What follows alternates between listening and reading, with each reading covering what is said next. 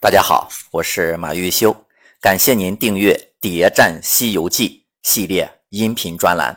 喜欢的朋友点赞、转发、评论。上一节啊，咱们讲到乌鸡国那个妖怪国王见到真国王的时候，竟然面起红云，心头撞小鹿，明显是心动了的表现。那这也太奇怪了。更奇怪的是。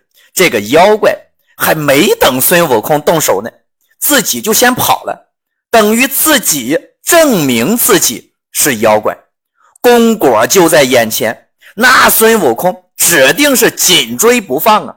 妖怪没奈何，只好变成了唐僧的样子。那么问题来了，怎么去辨别眼前的这真假唐僧呢？还是猪八戒有主意，他提议。叫这两个唐僧念紧箍咒，那个不会念的肯定就是假唐僧。猪八戒虽然长了个猪样，但是一点都不傻，反而呢还很聪明。这一招果然奏效。紧接着，孙悟空、猪八戒、沙和尚那是一齐出动，眼看这个妖怪的命马上就不保了。就在此时，文殊菩萨来了。原来呀，假冒乌鸡国国王的那个道士是文殊菩萨的坐骑青毛狮子。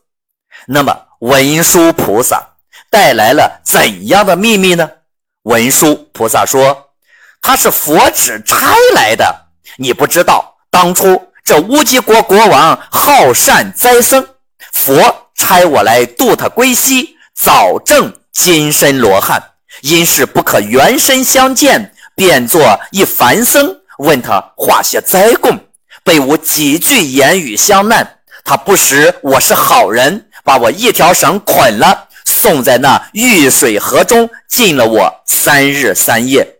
多亏六甲金身救我归西，咒语如来，如来将此怪派到此处，推他下井。禁他三年，以报我三日水灾之恨。文殊菩萨的这段话信息量很大。现在咱们来分析一下文殊菩萨的这段话。首先，文殊菩萨之前曾经来劝化乌鸡国国王归西做金身罗汉，那这是好事儿啊。但是文殊却说不可原身相见，这明显不合逻辑。而且文殊菩萨变成凡僧，问他化些灾供，压根也没提去西天做罗汉的这个事儿。乌鸡国国王还被他几句言语相难，把文殊菩萨给捆了，送在玉水河中，禁了他三日三夜。文殊菩萨怎么说也是个有大法力的菩萨，怎么就能被一个乌鸡国国王这么个凡人给抓住，放在水里浸了三天呢？乌鸡国国王有这么大的能耐吗？还有文殊菩萨到底说了什么话，把乌鸡国国王给难住了呢？咱们呀要说清楚这一切。还得从宝林寺说起。咱们来看，首先，孙悟空对宝林寺的态度，他敬到大雄宝殿之上，指着那三尊泥塑佛像，威胁着要打碎他的金身佛像。虽然孙悟空最后没有真的打碎佛像，但是他还是打破了门扇，打碎了石狮子。孙悟空的这个行为，那就是在砸庙啊！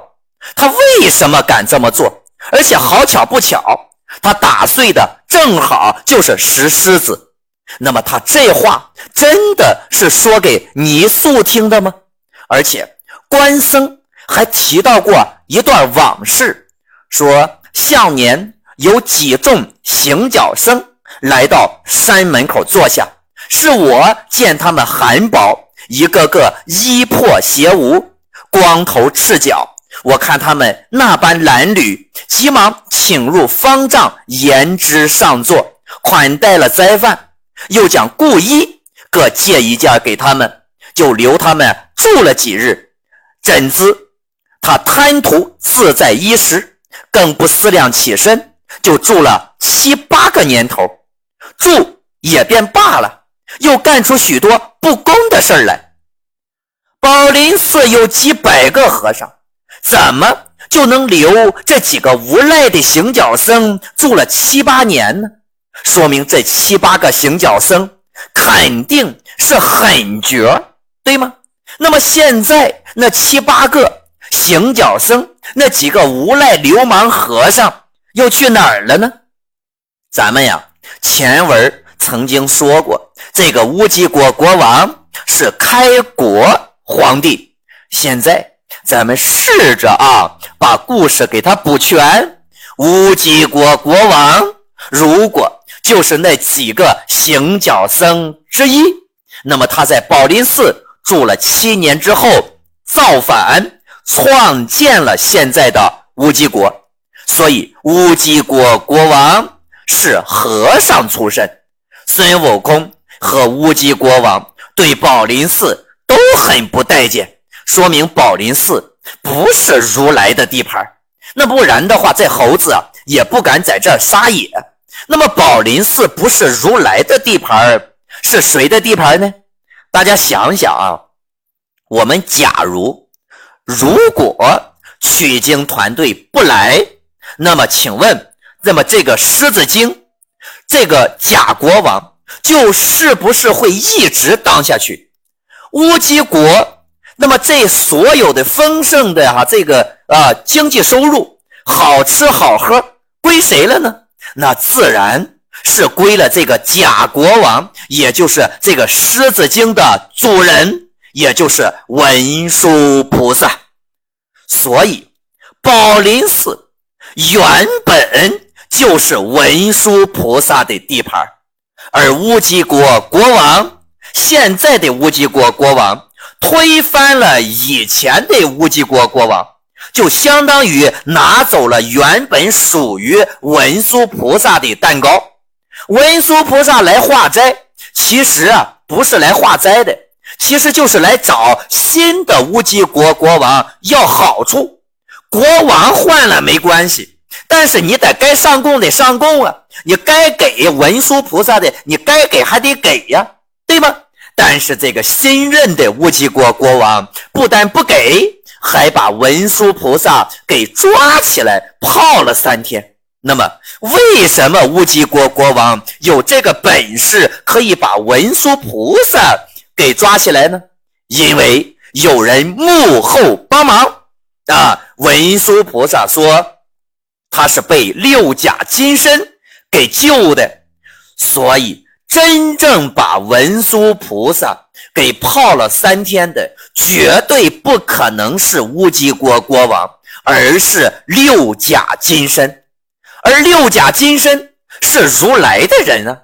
现在一切都很清楚了。如来扶持了一个新的国王，抢了文殊菩萨的地盘，还让六甲金身把文殊菩萨给。泡了三天，文殊菩萨呢就派了狮子精来报复这个乌鸡国国王，那么这也就说得通了。那么问题来了，既然乌鸡国国王是如来扶持的，那为什么如来就眼睁睁地看着乌鸡国国王被杀呢？乌鸡国早年闹干旱，那是五年之前的事儿，而唐僧离开长安也差不多。是，四五年的事儿，说明乌鸡国闹干旱和唐僧取经差不多是同一年发生的事儿，而且呀，后面直接就是大旱三年，明显啊是有人导致了乌鸡国的旱情，来打击如来的势力，能够控制下雨，所以这背后的黑手，那肯定来自于哪儿？来自于天庭呗，再加上乌鸡国国王啊，这当的确实不咋地，所以乌鸡国国王好善斋僧的意识，什么意思呢？就是把钱和宝贝，呃，都颁给如来。那你给如来给了佛祖，那才叫真的斋僧啊！乌鸡国国王的剥削，加上大旱三年，那么实际上在乌鸡国给到如来已经没啥油水了，所以如来呢也就没那么伤心了。文殊菩萨既然想要，那这个烂摊子，呃，他想要给他就得了。文殊菩萨呢重新接管乌鸡国。接管了之后，首先第一件事那就得下雨。为什么狮子精能求来雨？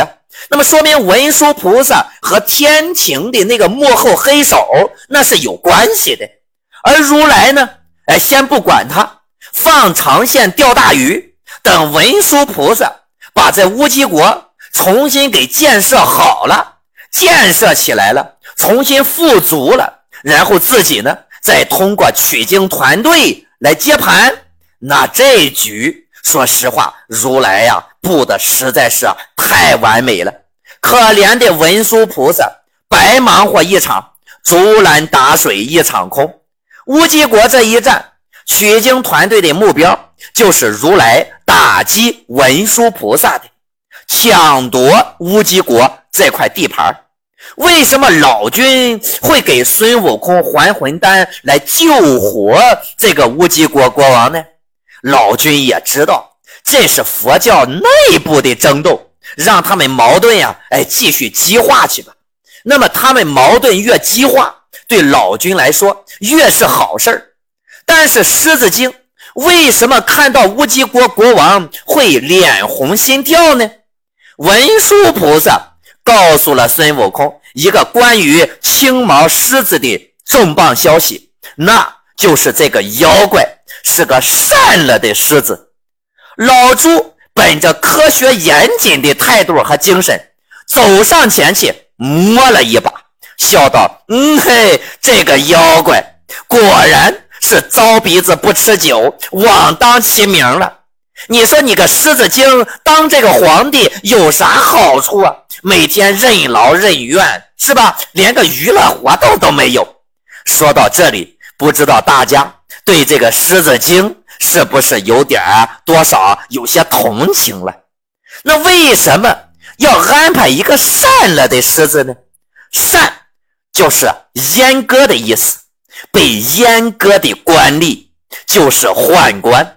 作者呢是在隐喻代表主子到下边呀去办事的那一类人。文殊菩萨手下的狮子精为什么要等两年之后再动手弄死乌鸡国国王呢？而不是下界之后直接就把他给弄死，而且还把这个国王的尸体交给景龙王保管。给他日后复活的机会，这又是为什么呢？现在呀，咱们一起还原一下整个的故事。五年前，狮子精依照文殊菩萨的旨意，化身道士，来到民不聊生的乌鸡国，并以能降雨为名，见到了乌鸡国的国王。自从看到这个乌鸡国国王的那一刻，爱的种子就已经种下了。很快，狮子精就解了乌鸡国的旱情，保住了乌鸡国国王的王位。乌鸡国国王对狮子精那是非常的好。从乌鸡国国王和太子的描述当中，我们可以坐实二人食。则同食，寝则同寝，同吃同睡的同居在了一起。美好的时光总是短暂的，一晃两年过去了。文殊菩萨着急呀，说：“这国王怎么还没给弄死？”狮子精怎么舍得下手啊？但是上命难违，只好想了一个主意。把这个国王扔到御花园的井里，并且安排景龙王用定颜珠保住乌鸡国国王，等待时机以后复活。至于这定颜珠，就是事成之后给景龙王的报酬。就这样，又是三年过去了。狮子精在这三年里兢兢业业、勤勤恳恳，国家可以说有了翻天覆地的变化。百姓心中那个无能、残暴的国王形象也被彻底的改变了。唐僧师徒一到乌鸡国，狮子精就知道机会来了。他通过夜游神带着乌鸡国国王去找唐僧求救。随后，猪八戒从古井当中捞出乌鸡国国王。在孙悟空的帮助之下起死回生，一切都是在按照狮子精的计划有条不紊地进行着。看似孙悟空一直把控局势，但背后狮子精才是一切的主宰。三年后的今天，狮子精终于又见到了乌鸡国国王。心头撞小鹿，面上起红云呀！五年缘起，今日终于缘灭。国王之前对自己的好，狮子精无以为报。三年辛苦，只是为了还国王一个盛世王朝。故事终于完结，狮子精用他自己的方式。救了他心爱的乌鸡国国王，就是不知道乌鸡国国王能不能体会到这份良苦用心，还是将那份怨念带进永世的轮回，再次变本加厉的残剥百姓。如果是那样，狮子精也没办法。如来佛祖要钱呢，那么佛祖。要钱做什么呢？现在这个呀还不得而知。以上或许听起来是一个狗血的爱情故事，但是狮子精被阉割之后，内心的忧伤、内心的恐惧，是不是更大的折磨呢？一个备受歧视的狮子，遇上一个愿意平等对待他的国王。这个国王是好是坏，是好人是坏人，真的重要吗？乌鸡国的故事，咱们就讲到这里。《西游记》当中，每个妖怪都有着自己的故事，每个妖怪都不会无缘无故的变成妖怪。接下来，红孩儿终于。要登场了，那么在他的身上又有着怎样的谜团呢？关注我，播放下一集，咱们开始红孩儿的故事。